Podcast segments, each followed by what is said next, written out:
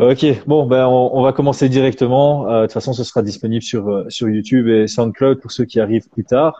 Euh, on va commencer par les, tout débuts. à quel moment est-ce que tu as commencé la boxe et comment est-ce que tu es tombé dans dans ce sport-là? À quel moment j'ai commencé la boxe? La boxe, je suis vraiment arrivé par hasard. pour ceux qui me connaissent, je fais que me répéter à chaque fois, c'est toujours la même question. Je suis vraiment arrivé par hasard dedans. Après, je te dis la vérité, c'est un manga. Moi, je suis un fan de manga. Et je suis tombé sur un manga de boxe, c'est ça qui m'a fait euh, kiffer ce sport. Ok, et du coup, tu as, regardé le manga, et à cette époque-là, tu t'es je, je commençais à m'entraîner déjà. Je commençais à m'entraîner, et je suis tombé sur ce manga-là. Donc, ça encore, euh, ça m'a poussé à plus m'entraîner. Ça m'a motivé un peu. Donc, euh, j'ai commencé ça quand j'avais 14 ans. 14 ans, ouais. Donc, ça fait, ça fait déjà un petit paille. Et directement, tu savais que tu voudrais faire de la compétition ou c'est quelque chose qui est venu à un moment où tu t'entraînais et tu prenais confiance en toi? Non, au, départ, c'est de l'amusement. Je m'amusais vraiment pour garder le rythme et faire un sport euh, à côté.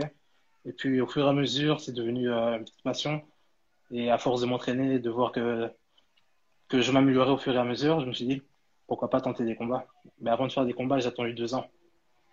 Deux ans Ouais, deux ans. Parce que mon, coach m'a dit, si tu fais ça avant tes 16 ans, tu ne pourras pas vraiment frapper. Donc, j'ai dit, écoute, je vais attendre, je vais attendre jusqu'à mes 16 ans, comme ça, je pourrais commencer à cogner, quoi. Et ça a bien connu. Ça, ça, ça, a bien été.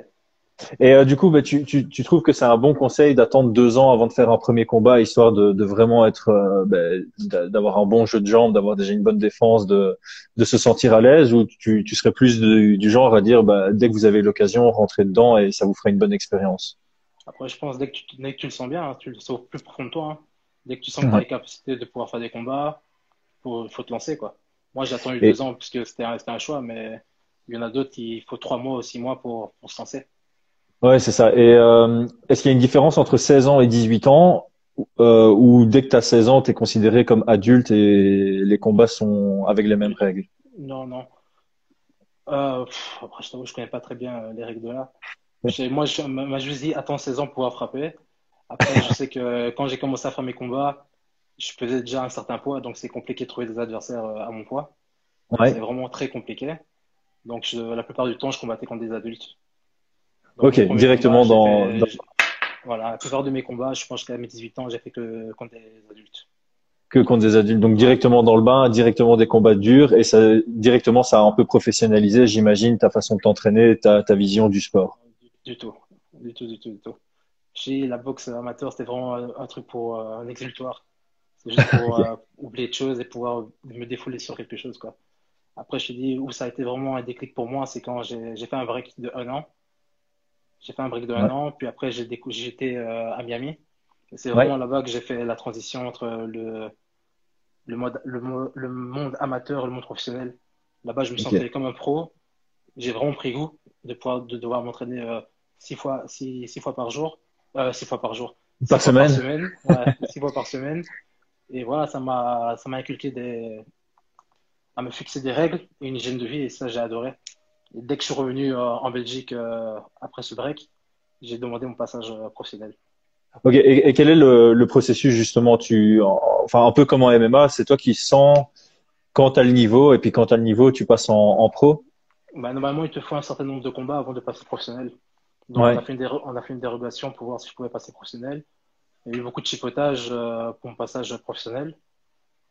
Mais après, quand, quand j'ai reçu euh, cette euh, dérogation, ben, j'ai attaqué. Quoi. Après, j'ai fait beaucoup d'allers-retours. à cette période-là, j'ai fait beaucoup d'allers-retours entre Miami et Bruxelles Ok. pour m'entraîner. Et à ce moment-là, tu avais combien de combats en, en amateur? Je pense que j'avais 17, 17 combats, je pense. Ce qui est déjà, ce qui est déjà pas mal. Euh, à, la, à la base, donc tu as dû obtenir une dérogation. J'imagine que tu étais en dessous du seuil qui est normalement recommandé. Normalement, je pense qu'il fallait une vingtaine de combats minimum.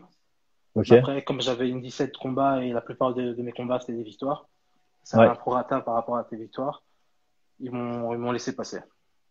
Ok. Et la gestion du stress quand tu passes de amateur à professionnel, j'imagine que c'est, c'est un peu différent parce qu'il y a un peu plus d'enjeux quand tu passes quand tu passes pro la seule chose qui est, la chose différence qu'il y a, c'est euh, t'as pas de t-shirt, les gants sont un peu plus petits et tu fais un round de plus quoi. Après, je t'avoue, euh, c'est vrai que mon premier combat professionnel, j'ai mon cœur qui s'est vite emballé. Ouais, mais à mon avis, c'est plus que dans ta tête, tu te dis c'est un combat professionnel. Effectivement, comme tu le dis, il n'y a pas de grosses différences au niveau des règles. Et... Quand tu es bien. Et, et justement, selon toi. Quand bien, je pense que tout va bien. Oui, c'est clair. Je pense que c'est beaucoup dans, dans la tête. Euh, c'est assez marrant la différence, par exemple, entre MMA et boxe. Où MMA, tu passes un peu quand tu veux en, en pro, et il y en a qui passent pro après trois, quatre euh, combats amateurs, ce que je trouve trop tôt. Euh, moi, je trouve que c'est une bonne chose que la boxe mette un, un seuil en général à, à 20 combats amateurs. Est-ce que tu, tu considères ça comme un, un gros plus d'avoir une expérience amateur avant de passer au, au, milieu pro? Ça dépend. Il y a des boxeurs qui sont qui ont qui combattent en amateur. Toi. En fait, le problème, c'est quand tu, restes trop longtemps en amateur, tu attrapes une boxe amateur. Et après, le fait... de faire un changement, une transition professionnelle, c'est totalement différent. La façon de boxer est totalement différente. Les appuis sont totalement différents. Donc, je pense que si tu restes trop en amateur, tu vas prendre plus de temps à devenir un vrai professionnel que si tu as moins de combats en amateur et que tu passes en professionnel. Après, moi, si tu as suivi un peu mon, passé amateur, j'avais déjà presque une boxe euh, professionnelle, tu. J'en voyais pas beaucoup de coups, j'en voyais pas beaucoup de coups, j'essayais toujours de faire, de marcher, de faire des contres, tu vois. Et ça m'a joué beaucoup de tours aussi par rapport à mes combats.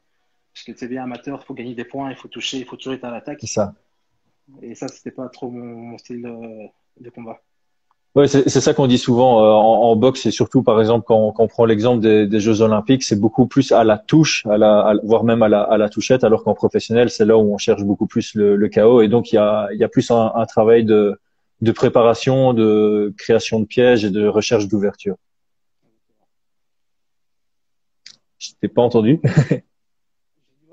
Tout à fait ça. Ah ok, je t'en passais pas.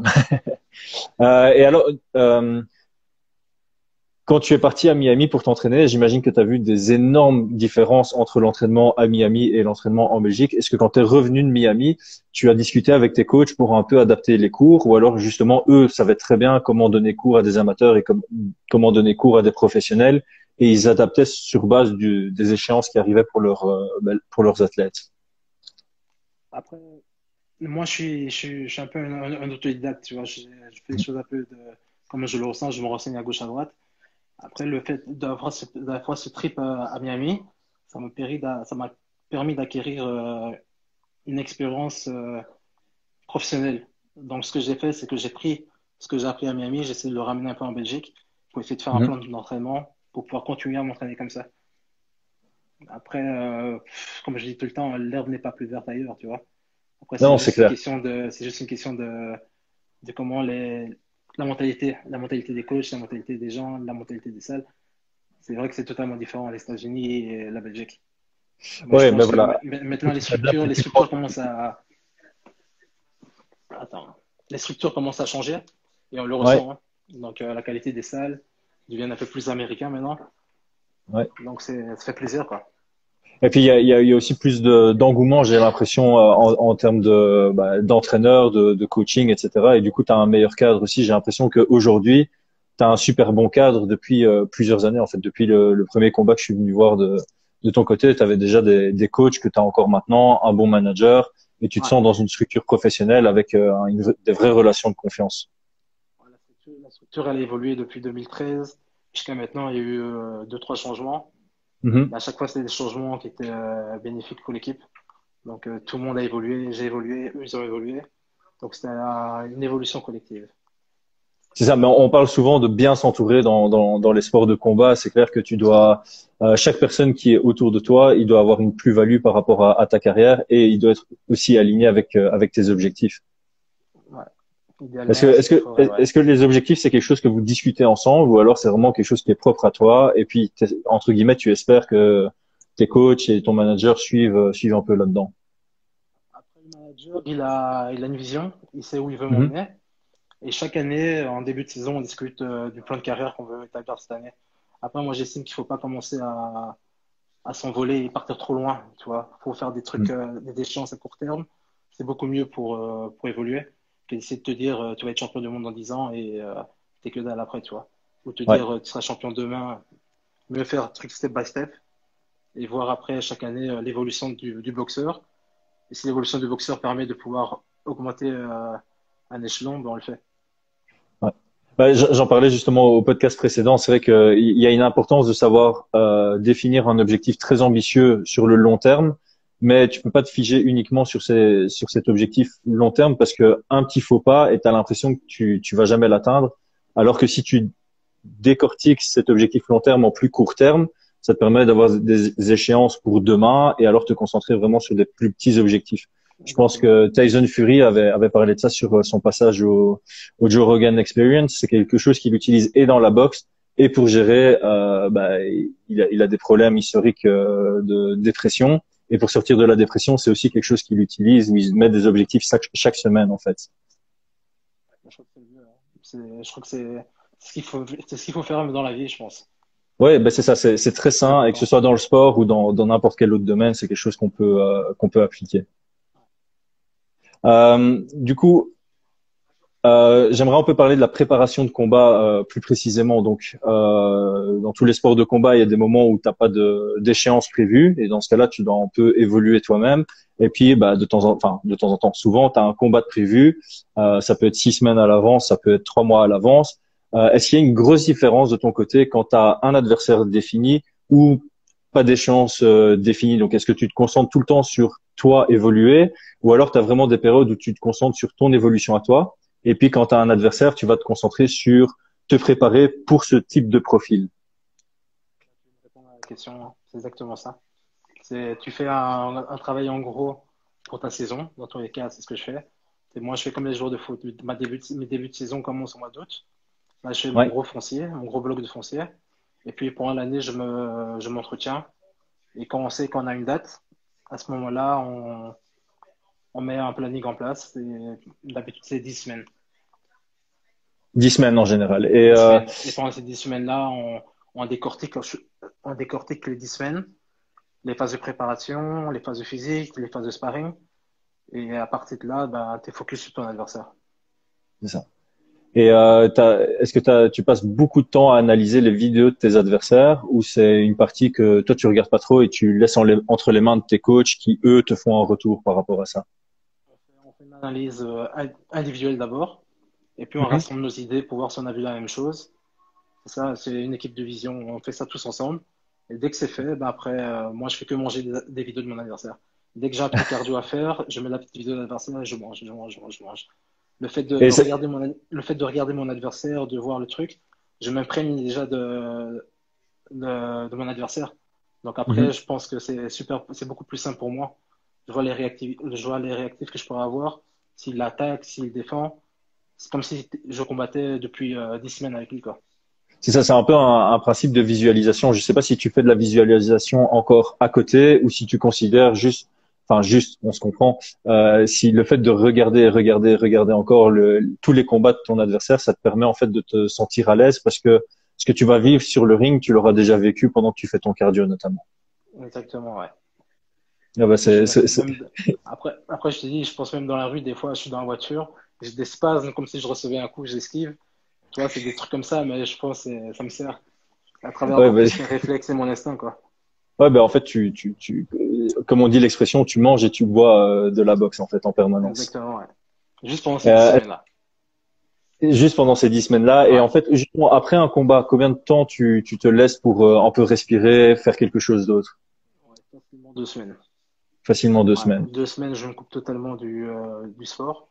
Ouais. À part quand ça commence à me démanger, ben, je vais faire une petite course, mais la plupart du temps, ces deux semaines, euh, sûr et certain, je fais pas de sport. Et puis après, je commence à faire un peu de cardio, un peu de musculation. Et même la boxe, j'en fais pas trop. Parce que ai tellement mangé que j'ai pas envie que ça soit, que ça me freine. Parce que j'ai faire trop de boxe. Après, tu perds cette envie, tu perds tes sensations, tu perds la motivation. Et ça, c'est un truc que j'essaye de pas faire. Ouais, c'est ben, en fait c'est très euh, nocif pour une carrière si à un moment tu euh, tu transformes en fait la boxe qui est supposée être ton métier mais plutôt ta passion et ce qui te fait vraiment vibrer. Et si tu normalises tout à un moment tu risques d'être un peu las et quand t'es las ben, t'es moins motivé tu t'entraînes moins bien et tu, tu réagis moins bien à tout. Euh, je vois que tu fais beaucoup de golf pour le moment si je me trompe pas. Euh, je t'ai déjà fait voilà je t'ai déjà vu faire du tennis aussi. Est-ce que justement tu, tu fais ces autres sports pour un peu euh, changer d'air euh, et, et, et, découvrir quelque chose de nouveau qui n'a rien à voir. Et en même temps, ben voilà, le golf, c'est beaucoup moins physique, donc tu sais vraiment combiner boxe et golf sans que ça fasse un surentraînement parce que tu fais deux sports en, en parallèle. Moi, j'aime bien tous les sports. J'aime bien tous les sports, sauf les sports aquatiques. C'est un truc que tu vas pas me voir souvent à la piscine, tu vois. Mais les sports où je peux, je peux apprendre, j'aime le sport. J'aime bien découvrir de nouveaux sports. Les sports que je maîtrise pas, ben, si, si en fait, c'est Bilal qui m'a, qui m'a ramené à, au golf. Ouais. Donc, celui qui a commencé le golf, il m'a ramené là. Je lui ai dit, c'est quoi ton nouveau délire, là? Après, pour te dire la vérité, j'ai, j'ai adhéré directement au sport. Ok. Mais pas parce que j'aime bien ce sport, mais parce que j'ai envie d'évoluer, j'ai envie de, de, comme on me dit, si tu sais faire du golf, je peux dire, ouais, ça va, je me débrouille, toi. Et ça va dans tous les sports. Tout ce que je fais, j'aime bien connaître un minimum. Ouais, c'est ça. T'aimes bien le, le processus d'apprentissage, donc tu es totalement conscient que tu commences au niveau zéro et t'aimes bien justement arriver très rapidement à un niveau où tu sais te débrouiller et, et, faire le minimum euh, pour euh, bah, pour euh, apprécier un sport, parce que c'est clair que tous les sports, c'est plus meilleur t'es, plus appréciable il est automatiquement. euh, comment se passe ta préparation en confinement? C'est un énorme changement pour tout le monde. Comment est-ce que tu t'es adapté? Est-ce que ça a mis du temps? Euh, Je vois que tu as aménagé une salle euh, ben, chez toi en fait pour ton, physique. Tu as un sac de frappe, tu as un, euh, un, tapis de course, tu as un espace extérieur, etc. Est-ce qu'au moment du confinement, tu as eu une période de pause et de démotivation? Ou justement directement tu as essayé de trouver une nouvelle solution pour rester ben, pour rester en forme et pour rester actif? Bah, Le premier confinement, j'avais déjà j'avais déjà fait le nécessaire au niveau de mon tapis de course et un peu de matériel. Et puis après, quand on a su que le deuxième confinement allait arriver, là, j'ai directement fait un réaménagement de, des pièces ici. Et j'ai fait euh, un coin de sport au cas où si euh, je devais me préparer pour un combat, que je sois sans rien, quoi. Ouais. Après, et euh... après le, au niveau de l'entraînement, si j'ai pas d'échéance, tu vois, j'ai pas, pas d'échéance, donc j'ai pas la même motivation. J'essaie juste d'entretenir euh, ma condition et de pas trop perdre mes sensations au niveau de la boxe. C'est ça, ouais, parce que je vois que tu, tu fais quand même encore de temps en temps les, les pads, mais j'imagine que c'est complètement en, en, milieu sécurisé, et isolé euh, et, et, même ponctuel en fait. Donc j'imagine que tu t'entraînes beaucoup moins à ce niveau-là. Ouais, je fais que du sac, je fais que du sac, du sac, du sac. Après, quand, quand je fais trop de sac, ça commence à me démanger je fais appel à, à Bilal pour venir euh, mettre euh, à la maison. On fait tout ça à la maison. Je demande qu'ils viennent, on fait euh, genre une heure de, de pâtes. Ça me fait du bien, ça me défoule et ça m'évite de taper sur le sac. et il y a, y a, un peu de sparring ou pas Ou c'est complètement euh, zéro pour le moment? Non, tu, tu considères Est-ce que tu considères ça comme un avantage de temps en temps ne plus jamais faire de, de sparring pour un peu laisser récupérer euh, bah, le cerveau et, et, le corps? Ouais, bah, mais écoute, ça, fait, ça va faire un an que j'ai plus fait de.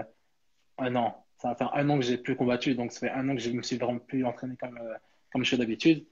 Ouais. J'avoue que ça commence à me démanger un peu. Là, je comprends. Ça fait, ça fait trois semaines que j'allais faire une fois par semaine mettre les gants avec un boxeur de l'équipe qui, va, ouais. qui va combattre bientôt euh, au mois de décembre. Donc je partais faire une fois semaine de sparring, ça me fait du bien. Franchement, j'avais besoin de ça, un peu recevoir des coups. ça fait du bien, du coup, c'est. Ouais c'est paradoxal, mais j'imagine que c'est plutôt le, le, manque qui fait que bah, tu te sens bien à, à, remettre les gants et à reprendre des, des coups au visage. Euh, et. Il y a une des fois, on, avait discuté après un de tes combats, ou c'était avant un de tes combats, je pense, le fait que tu avais du mal à trouver des partenaires d'entraînement en Belgique à ton poids. Est-ce que c'est quelque chose qui maintenant euh, est, est, géré? Tu as trouvé plus, enfin, plusieurs partenaires qui pouvaient euh, bah, concurrencer avec toi et qui sont plus ou moins de ton frame et, et de, de ton poids? Là, il y a, y a, un nouveau membre dans l'équipe qui est en lourd léger. Ouais. Qui a un très gros, euh, un très gros background aussi au niveau de, de sa carrière. Et c'est un ouais. gars qui a pas peur, tu vois. C'est un gars qui a pas peur, qui a, qui a faim, qui veut évoluer aussi. Donc, franchement, pour le moment, je m'entends super bien avec lui au niveau du sparring. On peut se frapper, il n'y a pas de, il n'y a pas de problème de, vas-y, on se frappe, pourquoi tu m'as frappé trop fort, toi, il n'y a pas ça avec lui. Il y a une vraie confiance. On se frappe, voilà, on se frappe dessus. Et puis après, on se dit merci, euh, franchement, qu'est-ce que tu trouves? Et on, se trouve, on essaie de trouver des solutions à nos défauts, tu vois. ça, c'est agréable. Ouais. Et euh, justement, comme il y a une confiance avec euh, ce partenaire d'entraînement-là, est-ce que quand tu as un combat, vous travaillez de temps en temps à imiter le futur adversaire? Non, mais là, c'est tout nouveau. Ça fait un an que j'ai plus combattu, donc euh, il, vient juste, il vient juste de rentrer dans l'équipe. Donc c'est tout nouveau pour lui aussi, c'est tout nouveau pour moi. Donc, on va voir pour le prochain combat, pour la prochaine préparation. Si c'est un gaucher ou si c'est un droitier, ça aussi, ça joue. Ouais. Ça t'est arrivé d'être toi-même euh, le gars qui imitait un, un adversaire et est-ce que ça t'est arrivé justement de boxer en, en gaucher? Ouais, ça m'arrivait, ça m'arrivait de préparer. Euh...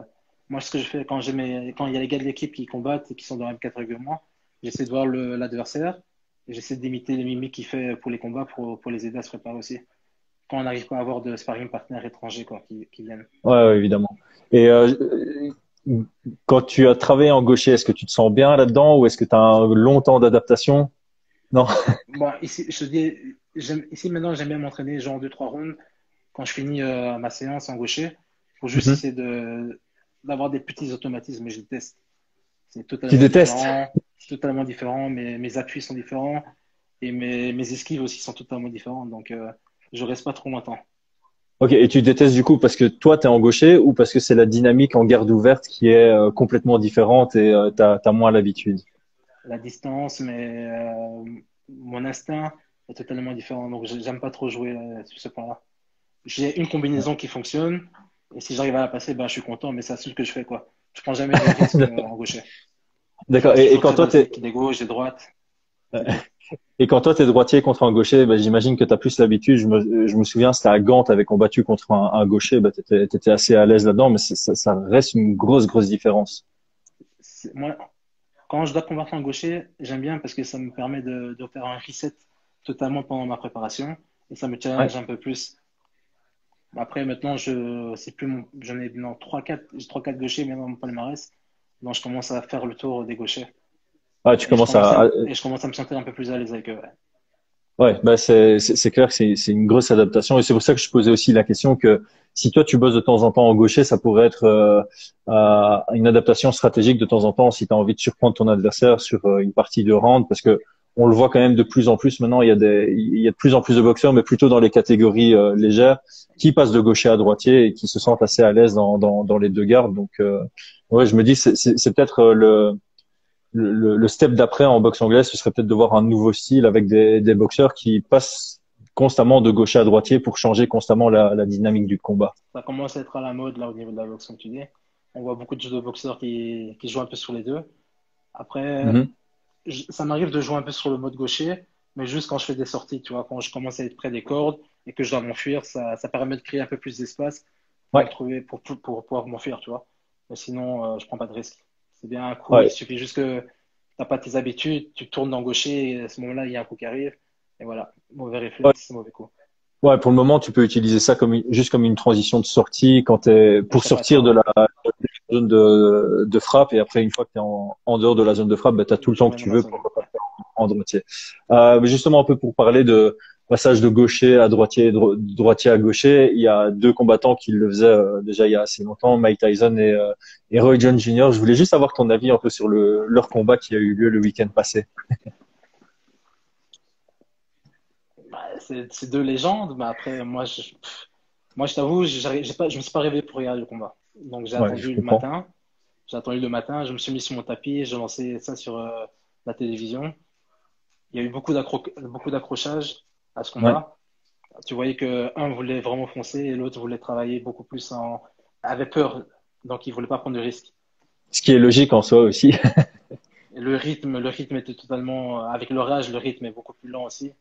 Donc tu voyais que c'était plus les, les mêmes qu'il y a qu'il y a 15 ans. Que, alors, surtout que ouais, il y en a un qui, qui avait plus qui avait plus combattu depuis 15 ans. Euh, ouais. Du coup, toi ta carrière, est-ce que est-ce que tu veux plus la faire en rush, c'est-à-dire tout donner sur euh, bah, les 5-10 années qui, qui, arrivent, ou tu, tu te vois étaler et euh, combattre plus longtemps? C'est vrai que chez les, chez les poids plus lourds, on voit quand même des carrières qui avancent plus en âge que chez les poids plus légers, où, où la vitesse, l'explosivité, le jeu de jambes a peut-être un plus gros impact, et du coup leur carrière, bah, vers les 30, 32 ans, ça commence à être le déclin, alors que chez les plus lourds, on peut aller jusqu'à 35, 36 ans avant de voir un déclin.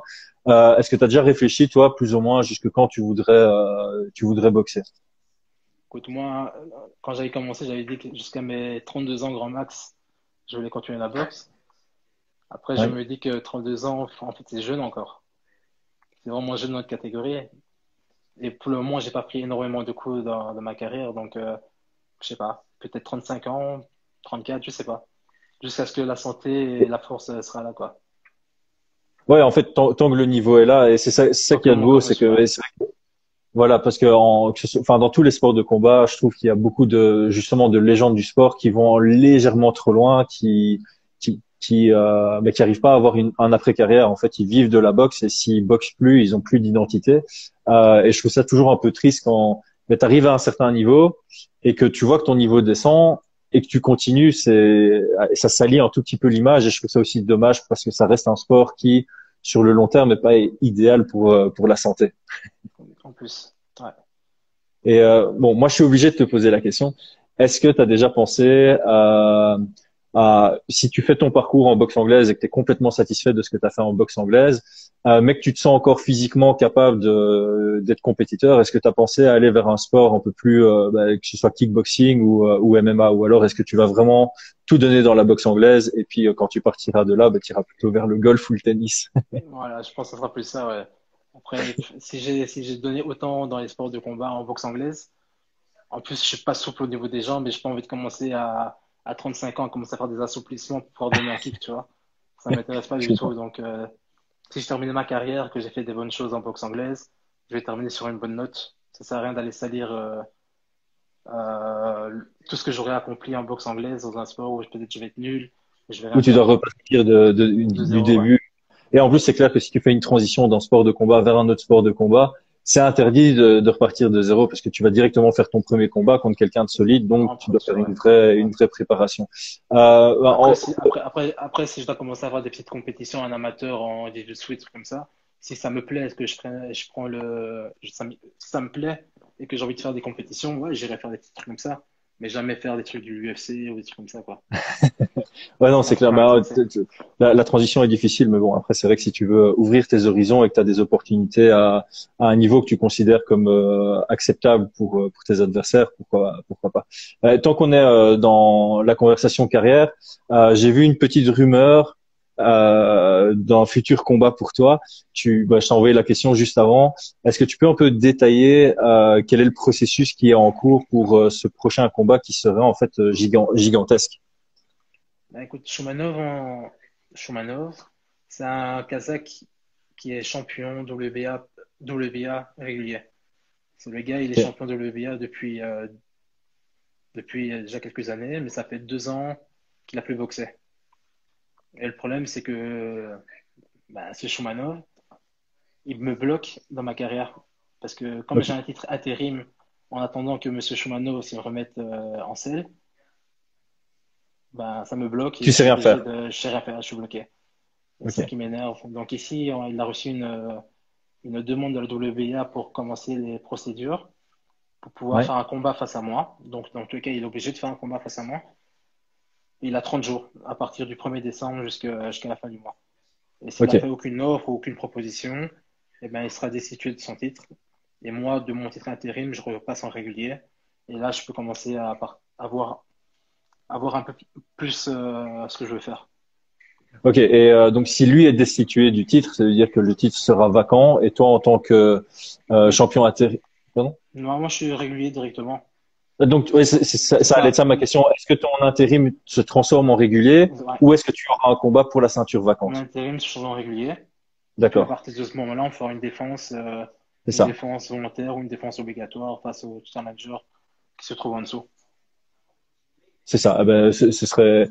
Est-ce que tu préfères lui prendre la ceinture ou euh, passer en champion euh, régulier et devoir la défendre? Bah, Franchement, idéalement, j'aimerais qu'il accepte ce combat. Oui. Parce qu'il m'a, il m'a trop fait chier. J'ai besoin de, quitte à toi, ça fait deux ans, euh, à la place de prendre sa retraite, bah, je vais terminer, je vais, je vais terminer sa, sa, sa retraite, quoi, sa carrière. Il a fait chier, il a fait chier Arsène, il a fait chier, il fait chier tout le monde, en fait. C'est le problème.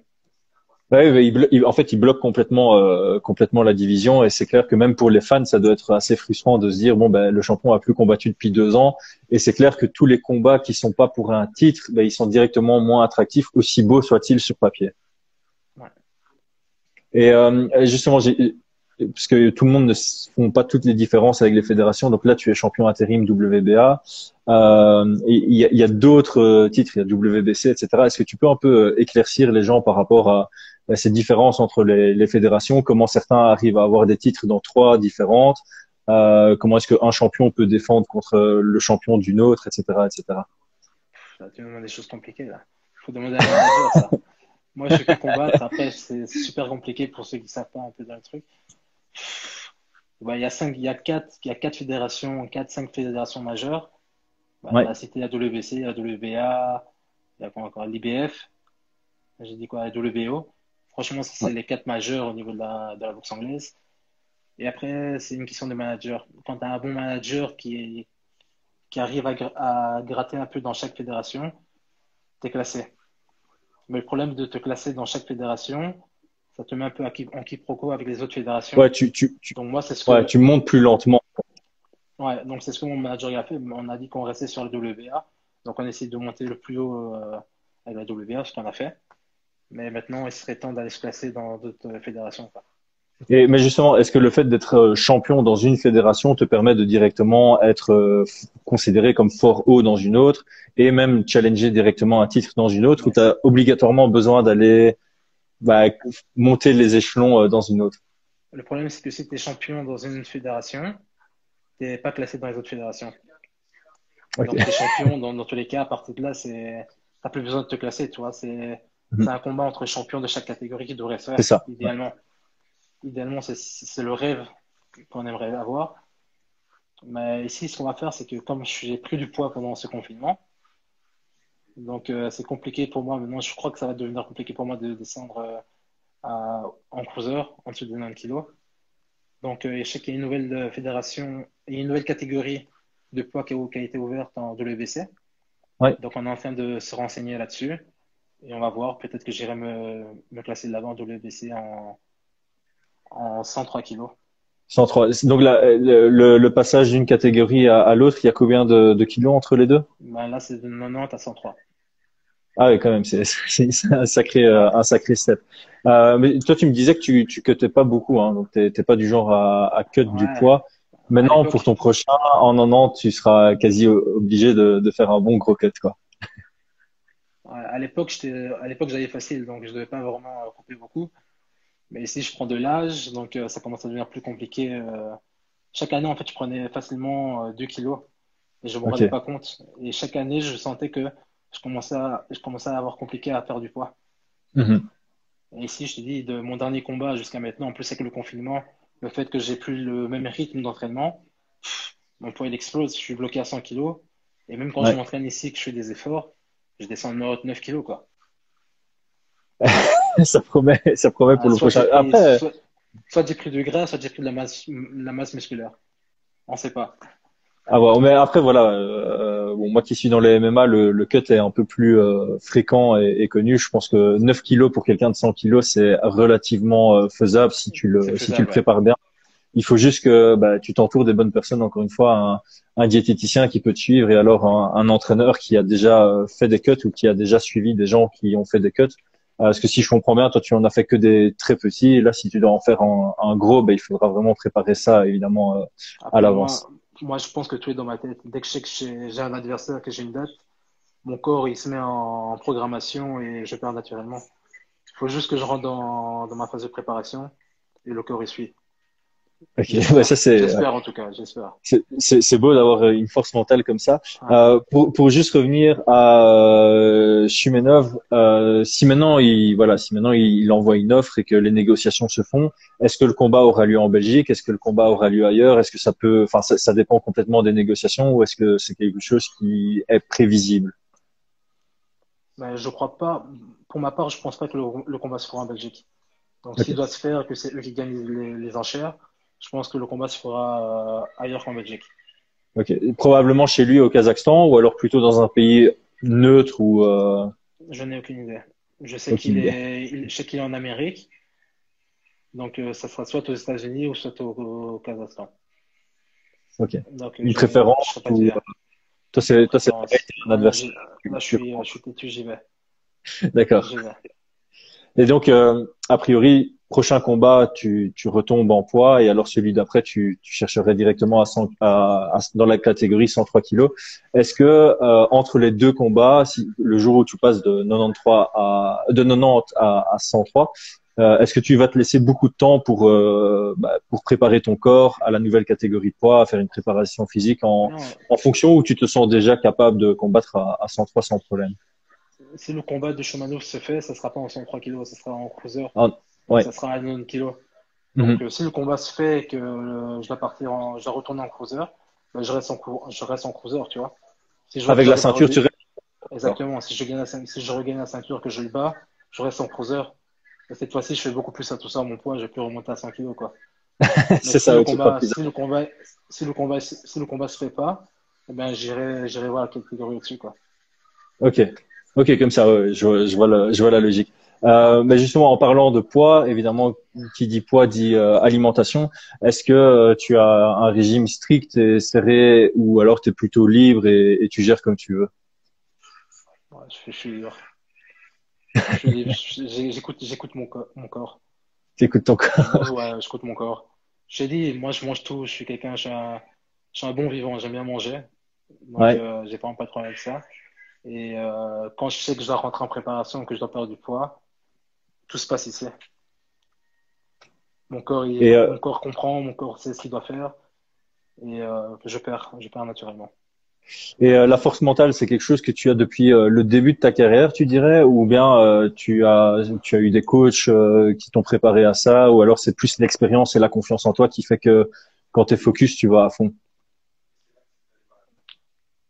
Quand tu es bien dans ta préparation, on va revenir sur ça. Quand tu es bien dans ta préparation, je pense que le mental est suivi. Et moi, j'ai toujours fonctionné comme ça. Quand j'étais bien, quand je sentais que le physique suivait, je pouvais être beaucoup plus libre au niveau de ma boxe et pouvoir faire beaucoup plus de choses. Donc, il faut juste que ma préparation soit vraiment optimale et que la préparation se passe super bien, des bonnes vibes, tout ce qu'il faut. Et puis après, euh, c'est juste du plaisir. Ah bah écoute, euh, c'est parfait. Euh, en parlant de plaisir, ça a été un réel plaisir de, faire ce, live avec toi. Merci d'avoir pris le, temps de répondre à toutes les questions. J'espère que bah, pour toi que Chimenov acceptera le combat parce qu'en tout cas, ça semble être quelque chose qui te motive euh, particulièrement. Et euh, bah, s'il accepte pas, on aura de toute façon hâte de te voir alors à, à ton nouveau poids et voir les dégâts que tu peux faire avec euh, avec plus de, de, poids derrière toi. Euh, C'était 29 victoires, 24 KO, c'est ça? Ouais, je pense un truc comme ça. Ouais, c'est un énorme palmarès. Bah voilà, écoute, euh, on, on, espère, enfin, on espère une 30e victoire du coup pour la ceinture euh, régulier WBA. Euh, c'est tout ce qu'on te souhaite. On espère que ce sera dans, dans pas trop longtemps. Et euh, encore une fois, merci à toi pour pour ton temps. Merci à toi, Chris. Ah, bah, une bonne soirée. Ciao, ciao. Merci à tous. Ciao, ciao.